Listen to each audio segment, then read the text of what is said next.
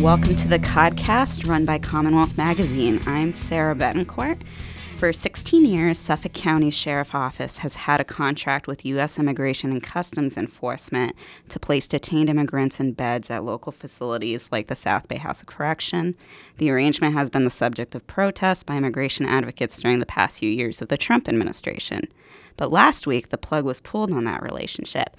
Today, we're welcoming Suffolk County Sheriff Steve Tompkins to talk about that decision, and we're also hoping to get into some other criminal justice topics later on the show. Welcome, Sheriff. Thank you so much. Thanks for having me. All right, so let's just jump right in since we have a, a short podcast. Uh, there are currently over 150 immigrant detainees at South Bay. Currently, there are none Ah, at South okay. Bay. They've all been shipped away.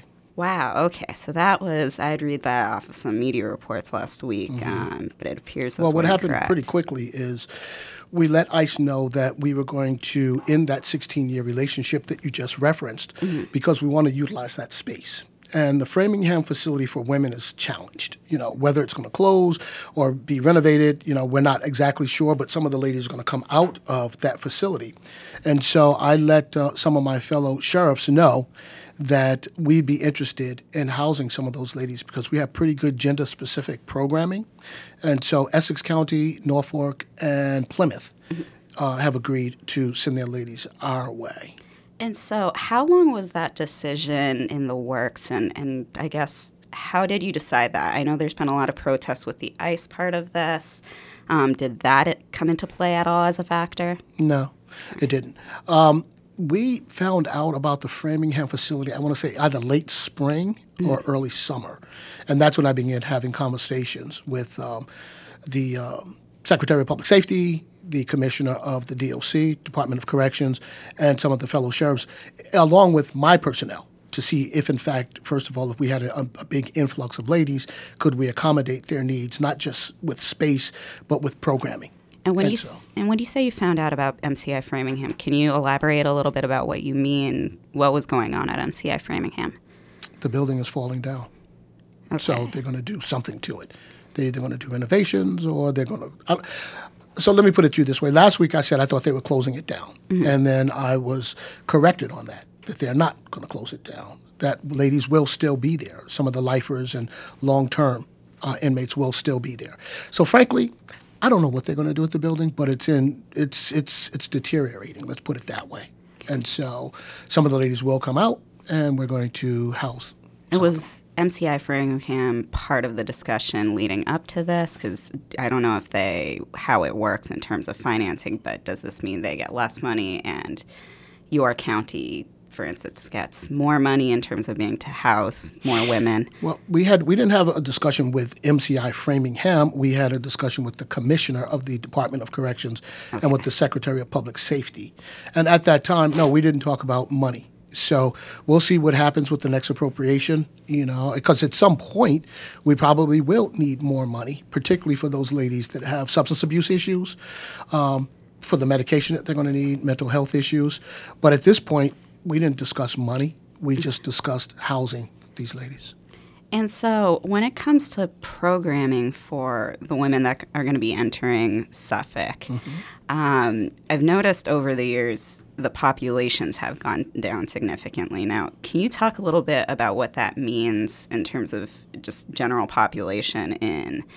Uh, the House of Correction, does that mean less people are being arrested or are more people being sent to other counties? And is there like a surplus? So uh, the interesting thing about that question is this: you have the jail, the Nashua Street Jail, where you have your pretrial detainees, and we uh, we have many more than we could house there. That building is built for maybe 650, 675 individuals.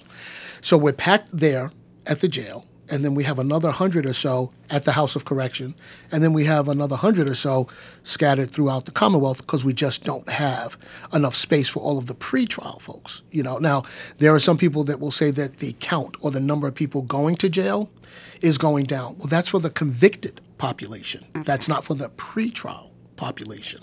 Uh, insofar as the convicted population, you've got more diversionary programs that are coming into play which is a good thing. The courts are moving cases through the system, I'm told, a lot faster. I believe we still need more beds for mental health and substance abuse, though.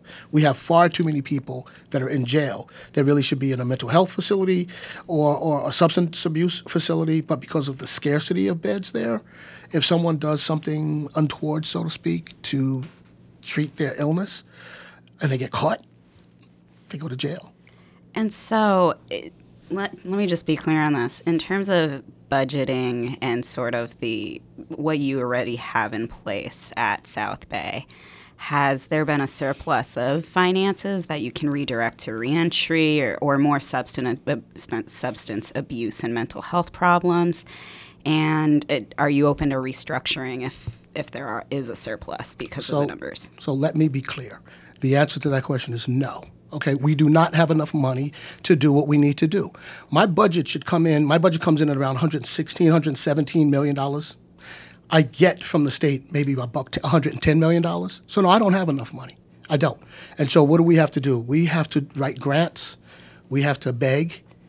We always at the end, and it's not just the Suffolk County Sheriff's Department, it's all the sheriffs. We're on the July 1 to June 30 fiscal uh, fiscal budget we all, all 14 sheriffs, run out of money somewhere in April, May. So then we have to go back to the legislators to ask for a supplemental appropriation to get through the end of the year. We get level funded to years past. So what are we going into FY20? I'll get level funded at FY17 numbers, 16 numbers. That's ridiculous. So now I don't have enough money, but here's the bigger the bigger issue is this. We have far too many people that need some serious help some serious mental health, uh, mental health attention, some serious substance abuse attention, some serious education. On average, my population has a fifth or sixth grade uh, reading and uh, mathematics uh, acumen. So we got to do something. And so I choose not to be one of those public advocates that's just going to go to work every day, sit there, collect my check every other week, and go home. I'm doing this job because I want to make a difference. My staff wants to make a difference. So let me be clear again we don't have enough money. And so if you were to ask for more money, and when you do um, for a supplemental budget, where do it, do you want to see that going? I mean, I guess when you're looking at money, there's a you know we need to use this money for a certain thing pot, and then there's the wish list. What are your main needs, and then what are the hopes that you have in terms of? So by law, the employees have to get paid. Okay, they have to get paid. So if we don't have enough money, we need money to make sure that they get paid. Then following that, we need to pay our bills. Okay, and so we have water bills and electric bills and this bill and that bill. So we got to pay those bills. And then we have programs. And so we need money for programs also. So that's what we do you know that's what we have to do with the money that comes in. So I would, if you've got some connections up at the state house, I'd appreciate you advocating for us to get us some more money because we need it. Has there been a problem keeping the lights on in the past no, few years, no, or is it no, more? No, no, no, no, no, no, no. Is it more programming? No, no, no, no, no. There's not a problem with keeping the lights on, the water on, and any of that sort of stuff. Those bills get paid. Okay, so, um, but yeah, I would love more money for programming. You know, it'd be great if we had more money to do more programs, but we don't. So what do we do? We partner with external agencies. We partner with other sheriff's program uh, uh, departments. We partner with other law enforcement agencies to offer the type of programming that we need. Now, in terms of more women coming to South Bay, do you see that as an opportunity to increase programming? And also, I guess, how does it work out financially to be able to house more people if you're already strained? It's an opportunity to offer the programming that we have to a bigger population. That's what's important here. We're strained, so be it. It is what it is. As I mentioned a moment ago, I choose not to be one of these public advocates that's going to sit on my laurels. So, at the end of this uh, fiscal budget, I will ask for more money. I will ask for more money, and hopefully they will give us more money. You know, I'll talk to the DOC, I'll talk to the legislators, I'll talk to the governor, I'll talk to anybody that will listen to me. But here's the deal: um, I'm not going to let the absence of money right now get in the way of taking care of people. I was voted in by the uh, residents of Suffolk County to tend to their needs, and so when people ask me about ICE And do I have a problem with ICE? And was this a political decision? Mm-hmm. I don't have a problem with ICE. We've had a pretty good relationship for 16 years. But I was hired to do local work, not federal work. And the ICE population is a transient population. They're not staying here. The ladies that we're service, going to service, they either live in my county or they live in the Commonwealth. They're staying here. And the vast majority of them have kids, they have families. And we want them to go back home in a way, in a shape better than when they arrived at our doorstep, if that makes sense to you. Mm-hmm. So that's why I did it. So, regardless of what people, your listeners or anybody else thinks, if they think that this was a political thing, that I'm trying to make a statement about immigration and Trump and ICE, they're wrong. The statement that I'm trying to make is that we're in the life saving business, whether we like it or not. And so that's what I choose to do try to save lives. So I do have a couple more questions about women in in South Bay, but I, I do want to go back to what you had mentioned about mm-hmm. ICE. Um, mm-hmm. What was their reaction to your office when you made the decision? And I mean, I know they had talked to the Herald about what an awful decision this was, but what did you hear? I heard the same thing that you heard, frankly. Okay. They weren't happy. But you know what? That's not my concern. My concern is the constituencies that I serve. The constituencies that I serve are residents of this state, of this Commonwealth. To me, that's more important. So that's what I did. So look, there's a lot of stuff that happens in government that I don't like either. But that mean that doesn't mean that people are going to stop doing it just because Steve Tompkins doesn't like it. Mm-hmm. And so, how many? I know you had mentioned there's no one left who, in terms of ICE detainees at, at South Bay, and is that also Nashua as well, or were they always in they just were, South they Bay? Were South Bay.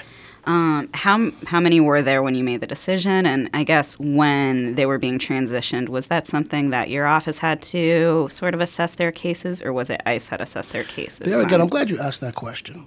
There again, they were not. They're not under my jurisdiction. Those detainees are federal, right? Not county, local, state. So, people have said to me, "Can you let them go?" Mm-hmm. No, I can't let them go because they're not under my jurisdiction. Can you then transfer them somewhere that's going to be close so that families and friends can visit with them? No, right. I cannot do that. There's nothing that I could do for the ICE detainees because they're federal. They weren't my detainees. Now so people have asked me, I was on a show recently and they said, so why did you let the ICE detainees or have them go versus low-level nonviolent offenders? Right. Okay. Well, I don't have jurisdiction over that either because they've been remanded to us by the courts. So if their sentences are changed, that would have to be a court decision. All we could do basically is uh, if pe- when people take programs, they get what's called good time, and they right. can get up to ten days a month off of their sentence. That's the best that I can do. So I can't move those folk out, but I could move the ICE detainees out. So that's what I did. Now I know the ACLU, for instance, had been like, oh, you know, this could be an opportunity for the sheriff's office or ICE to reassess these cases. Maybe they'll let some go. And then you had some of the immigration attorney advocates being like, oh, this is a difficult situation that we have to drive now to Bristol. This may affect the amount of, you know, legal services that a lot of these immigrants have. Is is that something that you took into consideration that the fact that you the fact that the contract existing made it easier for families and attorneys to access you know the people who were imprisoned. So let me answer that this way. Um, I feel for the families and friends of the people that they're going to have to travel further to see. My mother was an alcoholic. Okay, my mother suffered from depression. Her brother was a flagrant batterer and beat the heck out of his daughters, his son, and his wife. I see depression every day. I see substance abuse every day. I see mental health every day. Every day. So when I look at the two, the distance that people are going to have to travel to see ICE detainees opposed to people that are in this Commonwealth that need the services that we provide, I chose that. Mm-hmm. That's my job. That's my battle. For the people that have issues because they have to travel further, well, then let them talk to the ACLU and other groups to say, first and foremost, maybe a lot of these people should have never been in jail. Okay? That's their part. I'm doing my part. They have to do their part. That's my piece of the puzzle. My piece of the puzzle is taking care of the constituencies that voted me in to tend to their needs. And I don't mean to be brusque with you, But you know, I'm frankly uh, taken aback by the fact that because I'm trying to help people, people have a problem with that. That's not. That's I don't. I don't get it. I don't get it really. Do you find yourself caught between a rock and a hard place in a, in a way, having to make these decisions? No, I don't. there easier decisions? Nothing that nothing that we do in public safety is easy, but no, I don't. I don't feel caught be, between a rock and a hard place because this job was not forced on me. I ran for the job. Mm-hmm. Okay, I wanted to do the job, and I, frankly, to tell you the God's honest truth, I actually enjoy doing the job because we get an opportunity to help people improve their station in life. We get an opportunity to really help people, and at the end of the day, that's the rent that I pay to be on the planet. That's how I see it. I do believe in that adage that we are brothers and sisters keepers. And so if I have the ability to help, I'm going to help. And so let's talk about some of the people you want to help in the Commonwealth, specifically the women who are going to be in South Bay. Mm-hmm. So let me just clarify did you have women already in South Bay? And how many? Yes, we did. We had somewhere in the neighborhood of 50 to 65, maybe a few more. And what did the programming look like? And, and what did that population look like? Were they lifers? Were they short term pretrial? I'm a county. I'm a county sheriff. That means if your sentence is two and a half years or less, you go to a county facility. So I don't have any lifers. Um, if uh, on average men are with us between 12 and 14 months, ladies are with us between six and nine months. So they're relative short termers. They're not with us a long time. Now, we have people at the Nashua Street Jail that may be in that jail for a little bit longer because they're waiting their trial. Uh, they're waiting for their case to go to trial, and sometimes that can take, particularly in the case of murder, arson, rape, that could take three years, maybe a little bit longer. But once you're convicted and you come to us, you know, to the House of Corrections, it's a shorter period of time. The ladies on average are probably in their late 20s, early 30s, some a little bit older. Uh, some have been what we call frequent flyers that have been in and out, in and out. A lot of them are there because of um, dealing with substances, illegal substances, domestic violence, um, OUIs, and, that, and that, that sort of thing. And so I know you have a peace unit for some of the younger men at South Bay, and it's been about, I think, 10 or 11 months that that's existed. First, I'd, I'd like to know, like, how is that going? And second of all, would you consider a program like that for young women who are entering South Bay? The program is actually doing phenomenally well. We patterned this program after two different programs. There's a program in Connecticut called the True Program. In Connecticut, they don't have the separation that we do here. Uh, we have the Department of Correction for the state facilities, and then you have the county sheriffs. In Connecticut, it's all under one umbrella. And so they established the True unit to bring in about 45 guys and about, which they call mentees, uh, matched up with about, I think, five to eight uh, lifers actually called mentors. And they work with this population to say, look, I was where you're at now. I was there 10 years ago. Do you want to be me? Or do you want to get your act together? The recidivism rate, I don't know what it is in Connecticut, but in the Commonwealth, it's 46%. Right. Okay. So it's probably pretty high in Connecticut. The recidivism rate for the peace, I mean, the true unit in Connecticut is 2%. Additionally, like we do, Wow. they have rival gang members in the same unit. Okay, mm-hmm. in the the majority of our population at the House Correction, we rival gang members are not in the same unit because we don't want them fighting. Okay, but in our peace unit, there are rival gang members. There's a whole different mindset there, you know, for the younger guys, and they get the sense that we're really trying to help. On average, uh, the mean age is 19 years old you know and so this gives us a chance to work with this population because their brains are still malleable. And so we can still work with them to kind of dissuade a life in criminality as it were. The second piece is i had the opportunity to go over to germany um, to see how they do what they do in corrections. And actually that's what the true program in connecticut was patterned after the program in germany in europe corrections is more rehabilitative Right. in the States, it's more punitive. But the pendulum is now swinging towards rehabilitation in the States for a whole host of reasons. First of all, we incarcerate far too many black and brown and poor people. Okay? Of the thousand or so inmates that I have, 65% are black or Latino. Okay? That's in a Commonwealth where that same demographic is 18%. You see? So you can either lay that at the doorstep of a broken system or racism or both, you see. It doesn't make any sense to me. So what we're trying to do is be more rehabilitative. And also uh, in corrections, this country spends eighty billion dollars annually on corrections. Ridiculous. In terms of, of the peace unit, what things have gone well and what challenges have you faced or overcome that you would need to take into account for a women's peace unit? Well, I don't think the two things are comparable. Uh, the ladies have different issues than some of the guys do. So we'd have to be accountable to the issues that they have. The population will probably be a little bit older in a peace unit for ladies. Um, the women have, I was going to say they have, more of the women have kids, but the guys also have kids. But the women are more concerned about their kids not coming to jail to see them because they don't want their kids to see them in jail in a jumpsuit living in a six by nine or whatever size our rooms are, living in a room that size. So they don't get as many visitations. And so there's probably more of a social psychological aspect with the ladies that we'll tend to than with the men. Uh, we haven't started a, a, a peace program for the ladies yet because we just haven't had enough ladies. Now that we have this influx of ladies coming in, uh, we probably will. We have about 25 guys in the peace unit now. That's going to go up to 50 guys uh, at the top of 2020. So we're having, in answer to your question, we're having great success with that. In fact, one of the guys that was in the peace unit is now, I'm told, a student at Dean College studying psychology and on a full scholarship. Has this impacted recidivism at all, or is it too early to tell? Too early. And so, what are the measures of success that you have? Like these stories about this young man in Dean College. Are there other stories that, that really come across as, all right, we're setting the bar high and we're meeting it? Well, we don't have data because we just started, but I will say this: the the um, the reoccurrence of criminality, if that goes down, that's a good thing, and we expect that to happen.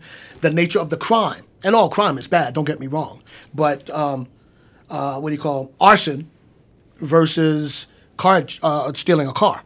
Okay, it's a little bit different, you know. And so the severity of the crime will also be an indicator to us if a person is coming back. What brought you back? And what is it that we need to do to make sure that you don't come back again once you get out?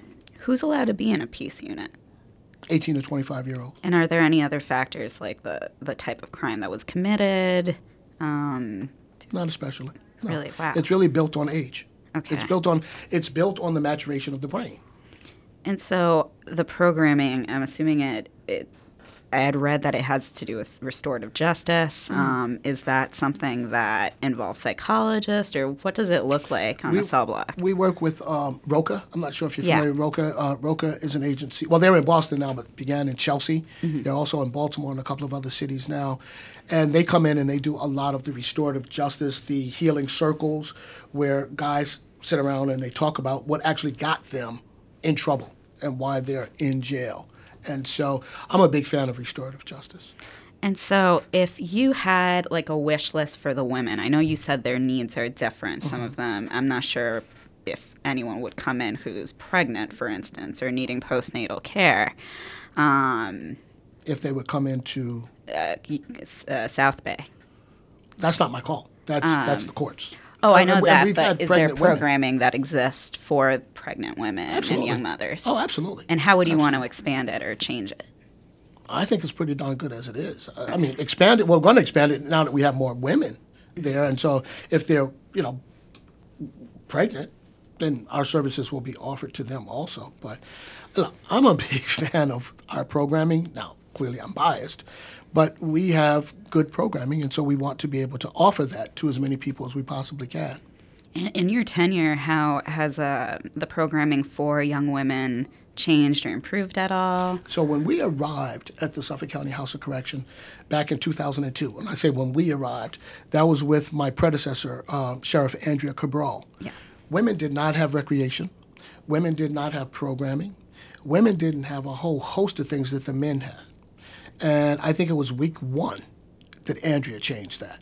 I mean, that's on its face asininely stupid that women would not have access to programming and the same uh, amount of recreation and other services that the guys have. I mean, what's, what's with that? That's just crazy. It's almost like the analogy, although it's a weak one, a guy and a lady do the same job, I'm talking about outside of jail, but the guy gets paid more money. Really? Seriously? Yeah, I mean, to me, that's just stupid It on its face. It's ridiculous. It's ridiculous. So, as there's more women in the facility, do you see your needs changing and how will you approach the legislature for more funds and are you hoping that will happen to subsidize this? We will ab- we will absolutely be approaching the legislators for more money um, because we have a larger population um, that's going to need the services that we offer.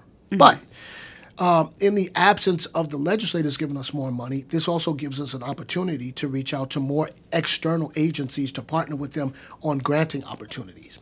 We've also begun a 501c3 that allows us to go after other pools of money that we couldn't go after just as a uh, a criminal justice agency. Was this recently? Or?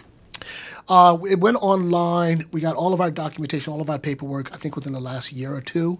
Um, we are now at that point now where we're doing so many things with our programming that we're about to seat a board and really get busy. You know, and so hopefully that'll bring more money in. Also, that will help. In other words, we have to be fiscally creative and innovative. You know, and this is not a knock towards the state because you know there's a they're multiplying me by I guess scores of people that are asking for more money from the state. So we get that. You know, um, so we're going to have to just find ways to generate revenue.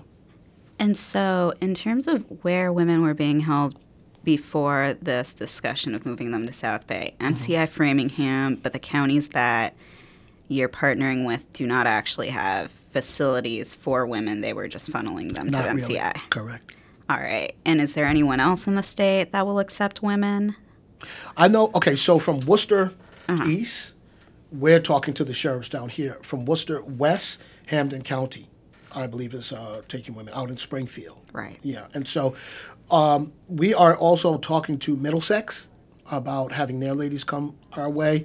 Uh, they haven't made a determination yet as to whether or not they will. Are there needs? Uh, I mean, are they strained on beds, or what is your reasoning for having women from Middlesex or, or other areas come to, to South Bay? Uh, they're not housing their women right now. Their women are going to Framingham. So Ah, okay. I, I will. I, I, I don't know. They can. They they can. No, no, no. They can. Uh, I believe uh, have women at their facility. I believe they have the space in the beds. I don't. I, actually, honestly, Sarah, I don't know why they go to uh, Framingham, but they do. And so there's this idea of, you know, there's so few places to house them. Um, some families have to travel really far. Is have you heard from families from any offenders who are actually happy that they're going to be able to see their families or perhaps the women who are incarcerated are a little bit closer? Yes. Um, and what have those conversations been like for They you? haven't been with me, so you know, my superintendent has would have to answer that. But my understanding is, hey, this is great. We don't have to travel as far to see our family or friends. And um, I'm trying to think of anything else. Well, how about reentry services? Um, I know that your office in the city of Boston does work on reentry. Um, how has that been going? And I guess uh, how will it change moving forward as more women are added to this area? So we do some work with uh, the city of Boston, but we actually do the lion's share of the work with, I believe it's called the Women's Place and other um, social service agencies, frankly. We have a program um, called the CREW program, which is Community Reentry for Women. And that's actually been in place for quite some time, as a matter of fact. I believe Andrea may have started that program. Um, yeah, uh, my predecessor began that program back in 02, 03, or 04. And that's worked out really, really well. Um, we are, like I say, we're also working with the city of Boston. Their tentacles are longer than ours. You know, they have more heft than we do. And so that's working out pretty well. So as we get more ladies, hello, Marty, I'm going to be asking for more. As we get more ladies in, we will approach the city to say, hey, can you help us out? And has that relationship been a strong relationship over the past five or six years? Or I think we have an extraordinarily good relationship with the city of Boston. Um, it was pretty darn good with uh, Mayor Menino. It's been lights out with, uh, well, lights on, whatever, whatever the positive is. It's been very good with uh, Mayor Walsh's administration.